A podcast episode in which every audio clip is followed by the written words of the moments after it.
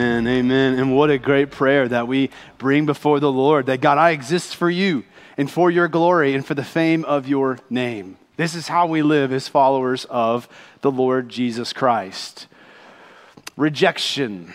It's something all of us have experienced in some form or fashion. Bunch of friends get together, but you didn't get in on the text message or the phone call and didn't get invited. You mustered up the courage to ask that girl out, but she just so happens to be washing her hair that night. Okay, maybe that's just me. I don't know. You try out for the sports team or for the band, and you don't make it. You apply for that college, but don't get in. You interview for that job, but they go with someone else. Rejection, it's difficult. It's painful. It's something that so many of us deal with, even on a regular basis. As a parent, you wrestle through the rejection that your children experience and what you have to navigate. Maybe you've gone through a divorce and the pain that comes with that kind of rejection. Well, you see, the scriptures teach us that God is not distant. God is not one who is seated in the heavens and is completely disconnected from people. He's personal. He draws near to the brokenhearted, and he is a God who knows what it is to be rejected. Indeed, the prophet Isaiah said in Isaiah 53 verse 3, that Jesus, he was despised and rejected by men. In John 1:11, John says that he came to his own, and his own did not receive him. Jesus knew that he would be rejected. He says in Mark chapter 8 verse 31, the Son of Man will suffer many things and be rejected by the elders, chief priests, and scribes. He says a chapter later in Mark 9, verse 31, that the Son of Man is going to be betrayed. You see, Jesus was rejected so that we would be accepted. That's what we see happening in Mark chapter 11 and 12. Let me show you. Grab your Bible and turn with me to Mark chapter 11. We are walking through the Gospel of Mark together as a faith family, seeing Jesus on the move. More than 40 times in this Gospel, we see the word immediately show up. We see Jesus and his ministry, his life, how he is impacting people and pointing them to the kingdom throughout this Gospel account. It's fast-paced. It's hard-hitting. For 40 messages, we have seen the life and ministry of Jesus and how he is impacting people in his world. Now, in Mark chapter 11, Jesus is 7 days of his earthly ministry is now left before he goes to the cross and rises again on the third day. He has come into Jerusalem on Palm Sunday. We saw last week where he comes into the temple and he flips over tables with righteous indignation, seeing how God's holy temple has been treated with such disregard. We then see in the text where Jesus' authority is challenged. Look with me in Mark chapter 11, beginning with verse 27. The scripture says, they came again to Jerusalem. As he was walking in the temple, the chief priests, the scribes, and the elders came and asked him, by what authority are you doing these things? Who gave you this authority to do these things? Jesus said to them, I will ask you one question, then answer me, and I will tell you by what authority I do these things. Was John's baptism from heaven or of human origin? Answer me. They discussed it among themselves. If we say from heaven, he will say, then why didn't you believe him? But if we say of human origin, they were afraid of the crowd because everyone thought that John was truly a prophet. So they answered Jesus, we don't know. And Jesus said to them, neither will I tell you by what authority I do these things. He began to speak to them in parables. A man planted a vineyard, put a fence around it, dug out a pit for a winepress, and built a watchtower. Then he leased it to tenant farmers and went away. At harvest time, he sent a servant to the farmers to collect some of the fruit of the vineyard from them.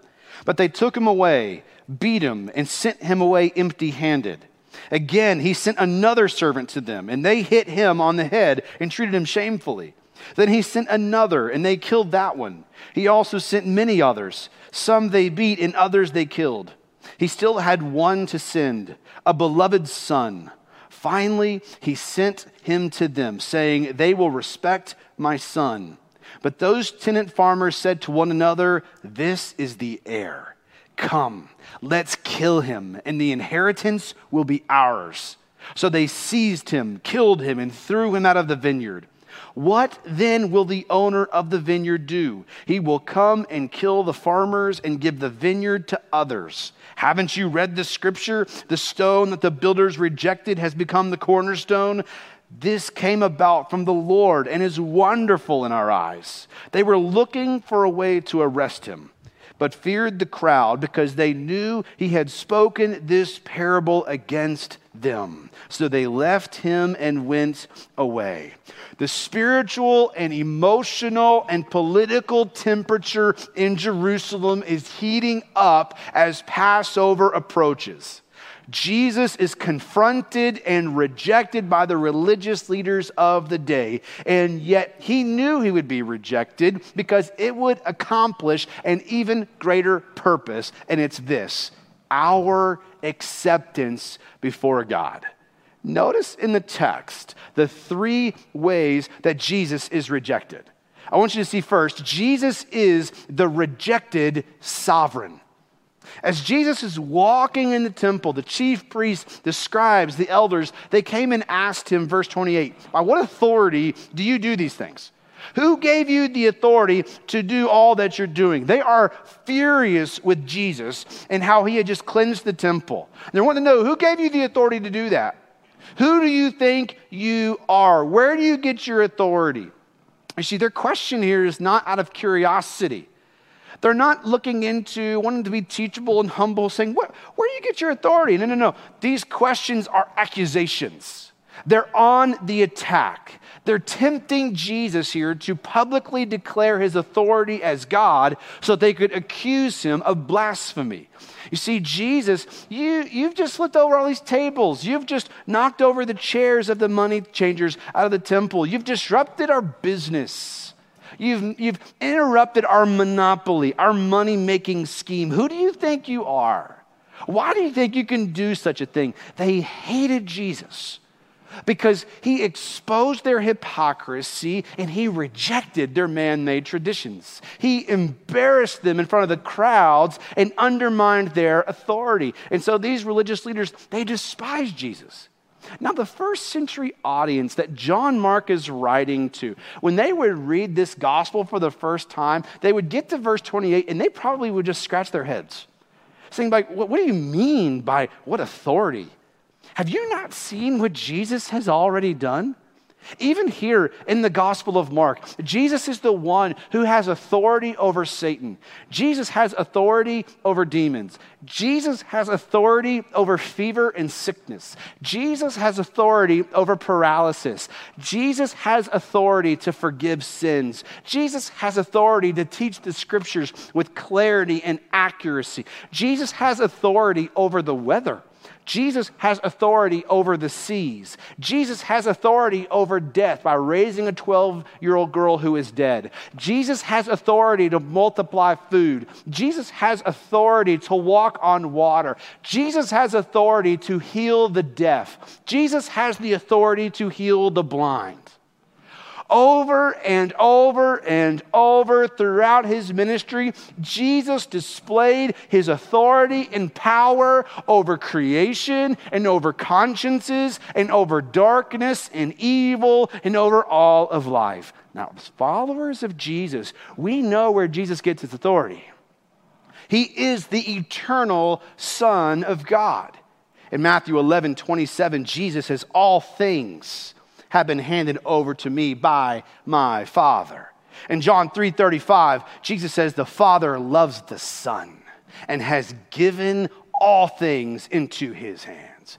Before Jesus commanded us to go and make disciples of all nations, before Jesus commanded us to baptize them in the name of the Father and the Son and the Holy Spirit, before he commanded us to teach them to observe all that I have commanded you, he says this in the Great Commission, Matthew 28:18, all authority in heaven and on earth has been given to me.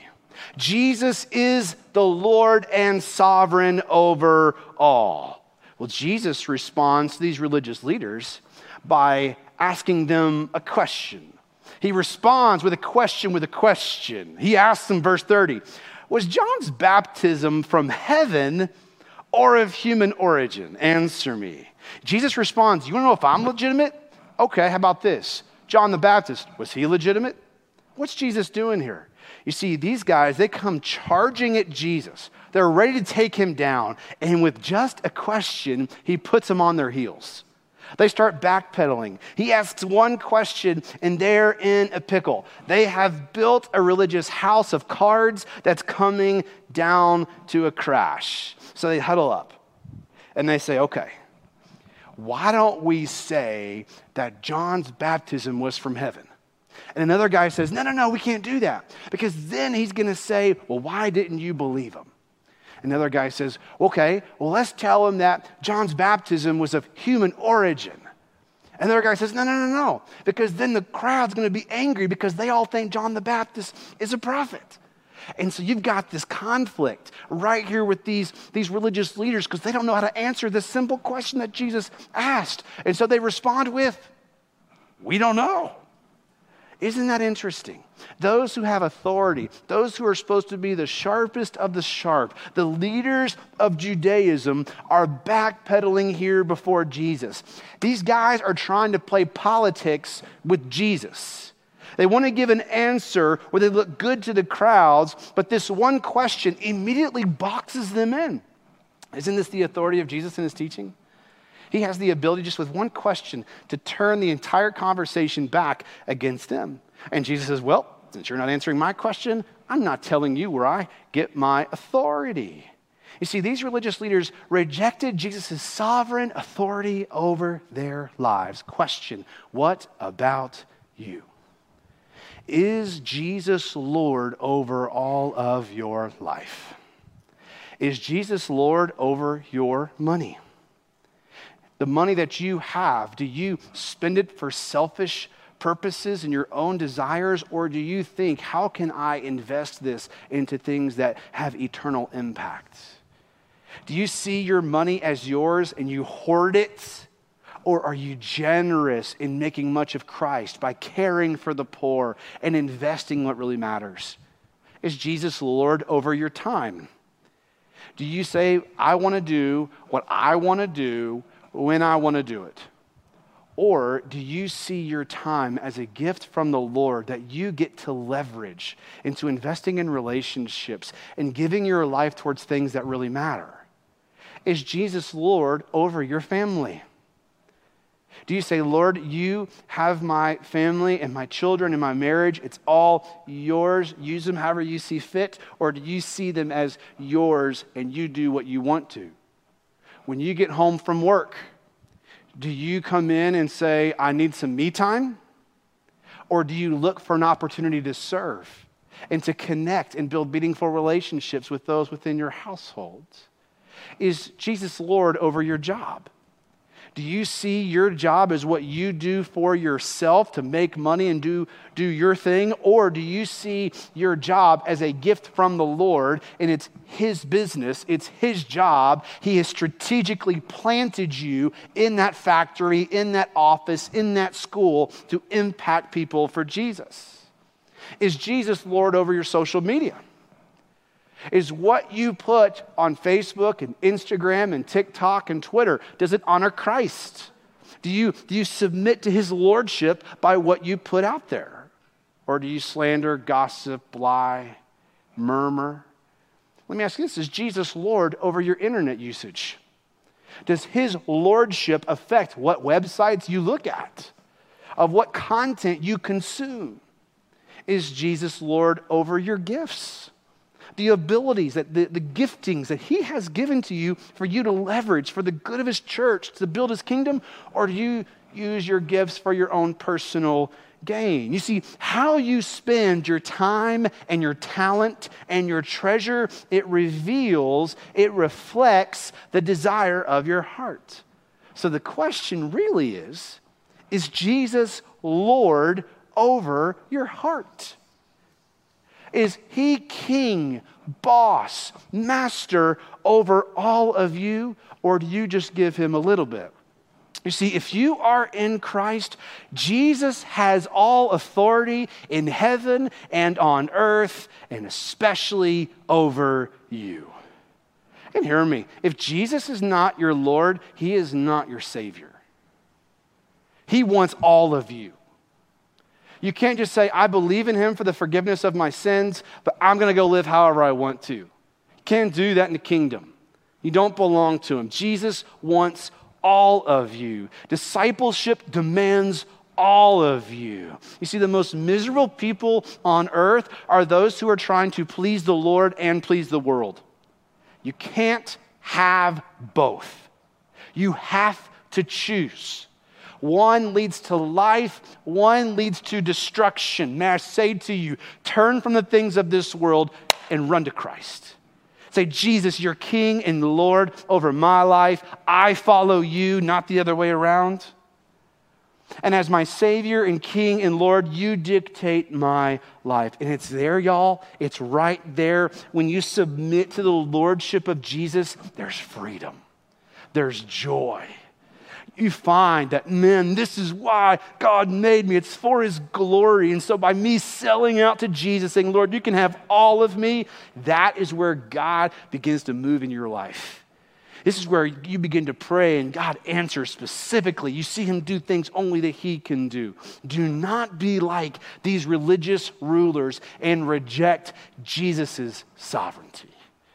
The second thing we see in the text is that Jesus is the rejected son.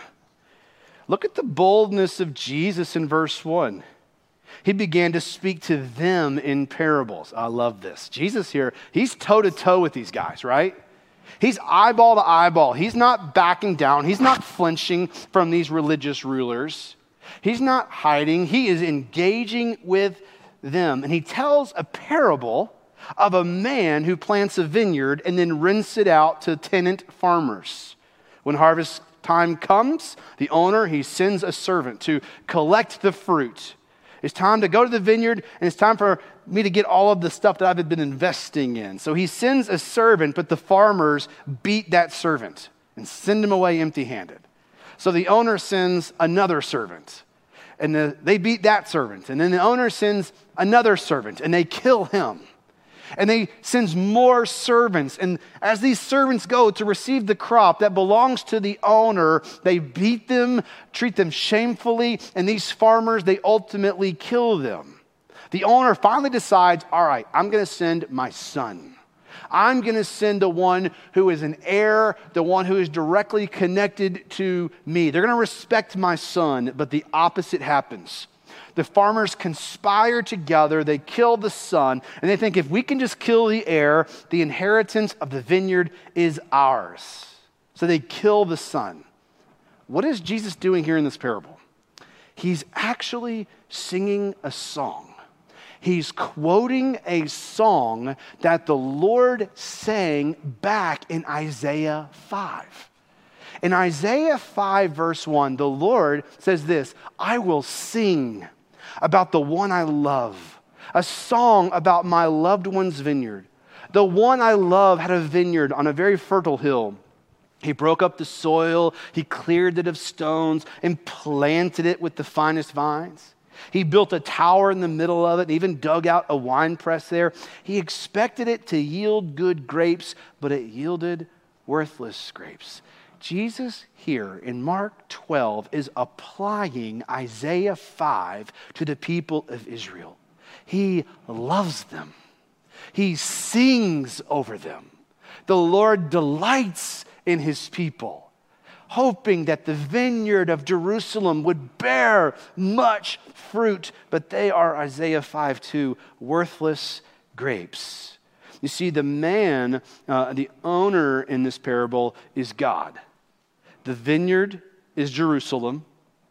We see here the farmers are Israel, the servants are the prophets, and the Son is Jesus.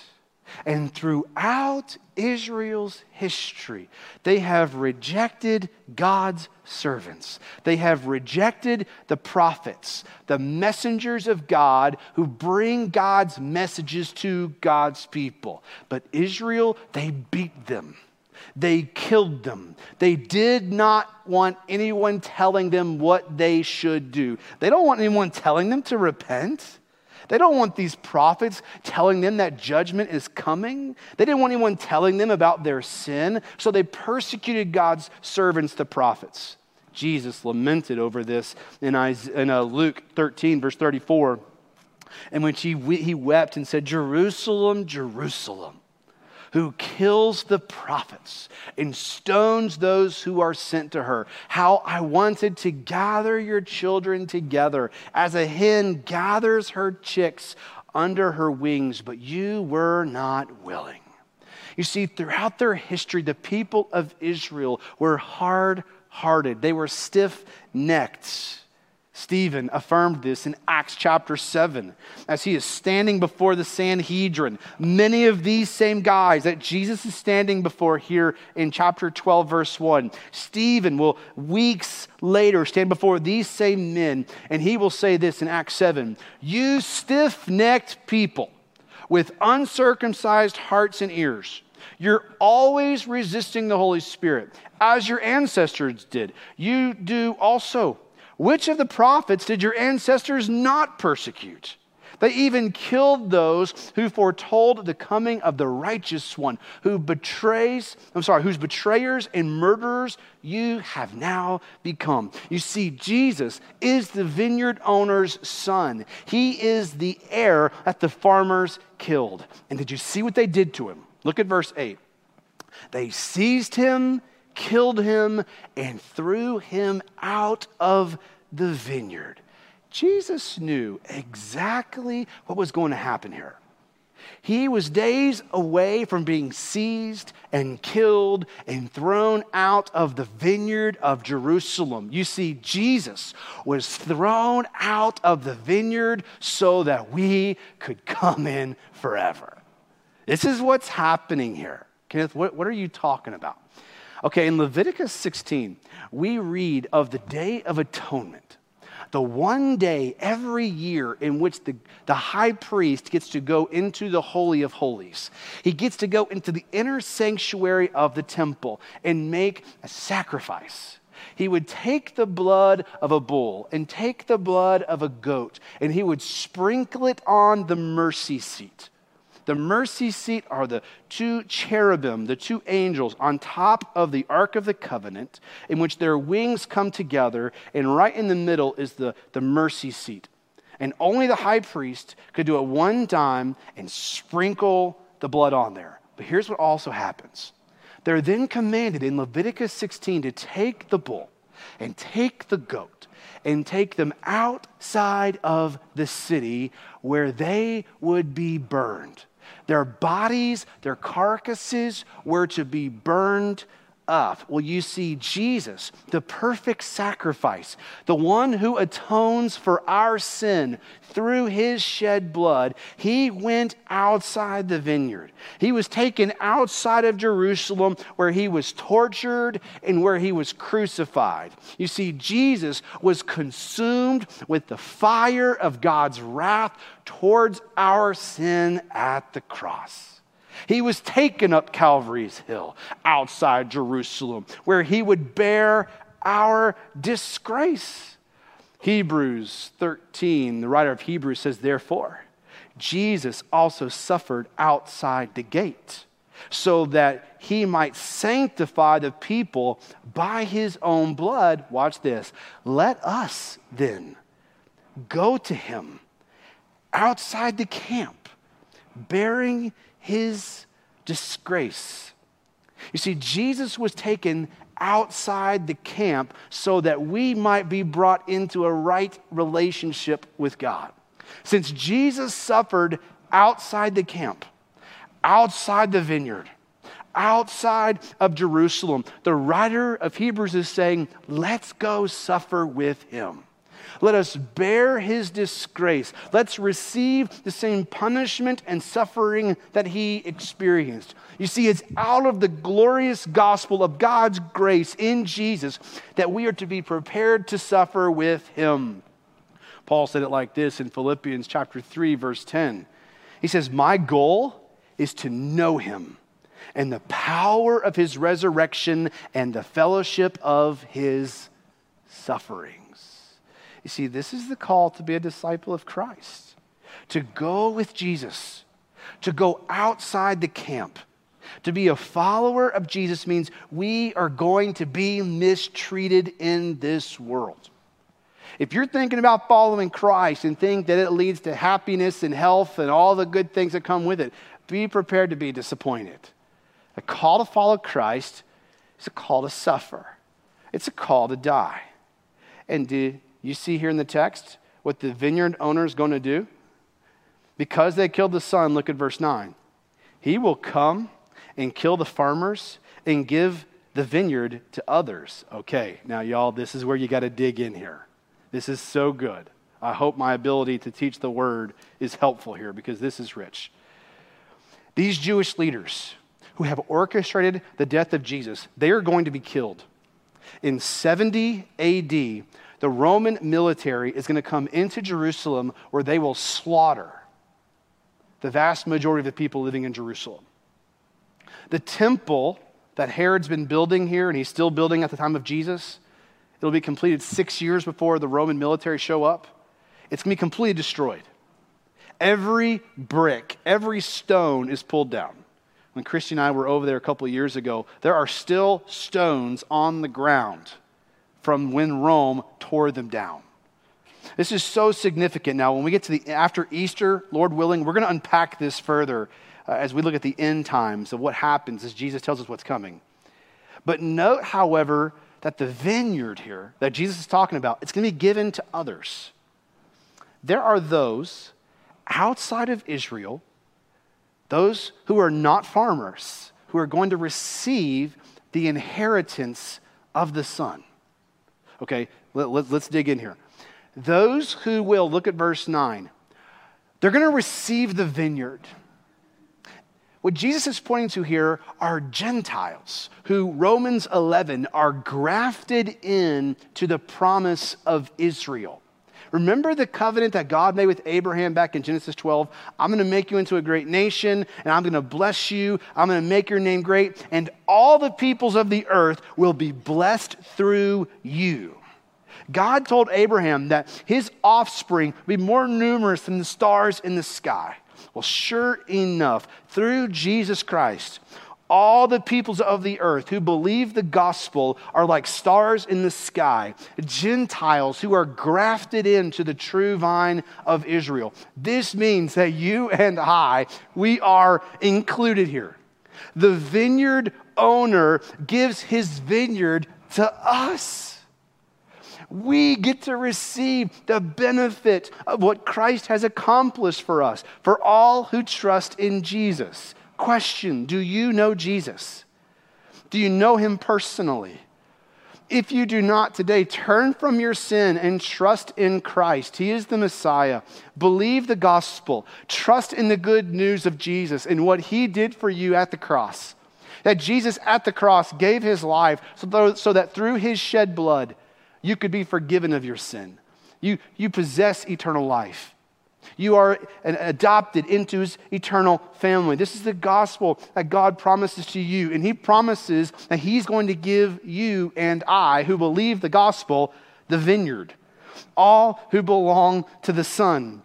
You see, there's coming a day where there's going to come a new Jerusalem. There's coming a day in which God is going to send this heavenly city down. And all the children of God who have believed the gospel, we're going to live there. We're going to be together. We're going to be in the vineyard, all because Jesus is the one. He is the son who was rejected. He was taken outside the camp. He was taken up to Calvary's hill where he suffered and died for us. You see, because Jesus is the rejected son, we are the accepted children of God, who will one day, we will live with him in the new vineyard. We'll be in the new Jerusalem. The third thing I want you to see here in the text is that Jesus is the rejected stone. Quoting Psalm 118, Jesus here is quoting a messianic psalm, verse 10, the stone that the builders rejected has become the cornerstone. Jesus here is pointing to himself as the stone that the builders rejected. So when a builder builds a building, he's selecting the right stones through which to build with. And he will pick through all these different stones looking for the perfect stone with straight lines, that it can be the cornerstone upon which the entire structure is built. The symmetry, the strategy, it has to be just the right kind of stone. Well, the builders are those who are rejecting the stones. And here we see Jesus is saying, I am the rejected stone, from Psalm 118, that the builders, that the Jews, Israel has thrown out. But they threw me out at the cross, but 3 days later, Jesus comes back to life. He defeats death. He's the one who has victory and conquers over death itself, and he becomes the cornerstone upon which the kingdom of God is built. This is what Jesus is saying here. I am the rejected stone, but upon me, I am going to build my church, and not even the gates of hell will overcome her. Jesus is the cornerstone upon which the kingdom of God is built. So Kenneth, what are you calling us to? What does this look like for us? It's your impact point, and it's this. Bask in this reality. You are fully accepted because Jesus was rejected. At the beginning of his ministry, Jesus intentionally went to an area where he was not welcome. He went to Samaria. And when he got there, he went to engage one woman. She had been married 5 times. And the man that she was living with at that time wasn't her husband. She had a reputation. And at that time, rabbis don't talk with women, especially in public. Someone like Jesus should not be mingling with someone with such a bad reputation like this woman. Jews and Samaritans hated each other. Jews don't go into Samaria. But Jesus is breaking down geographical barriers. He's breaking down racial barriers. He's breaking down gender barriers, because he wants this woman to know, though you are rejected by the world, you are not rejected by me. I saw this beautifully portrayed recently in a show called The Chosen, and I want you to see what it looks like. Check out the screen. Why are you doing this? I have not revealed myself to the public as the Messiah. You are the first. It would be good if you believed me. You picked the wrong person. I came to Samaria just to meet you. I am rejected by others. I know, but not by the Messiah.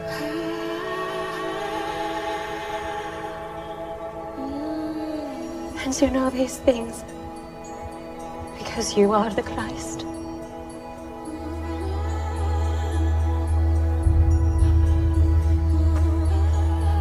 I'm going to tell everyone. I was counting on it. Spirit and truth. Spirit and truth. It won't be all about mountains or temples. Soon, just the heart. You promise? I promise. Jesus, the one who was rejected, all because he wants you to be accepted. one who will never say no to you, that you can't come into my kingdom. He will never say, I'm going to divorce you. He will never say, you're not included. Through his cross, he invites you and the entire world who believes upon him to be received. Jesus was rejected so that you would be accepted forever in him.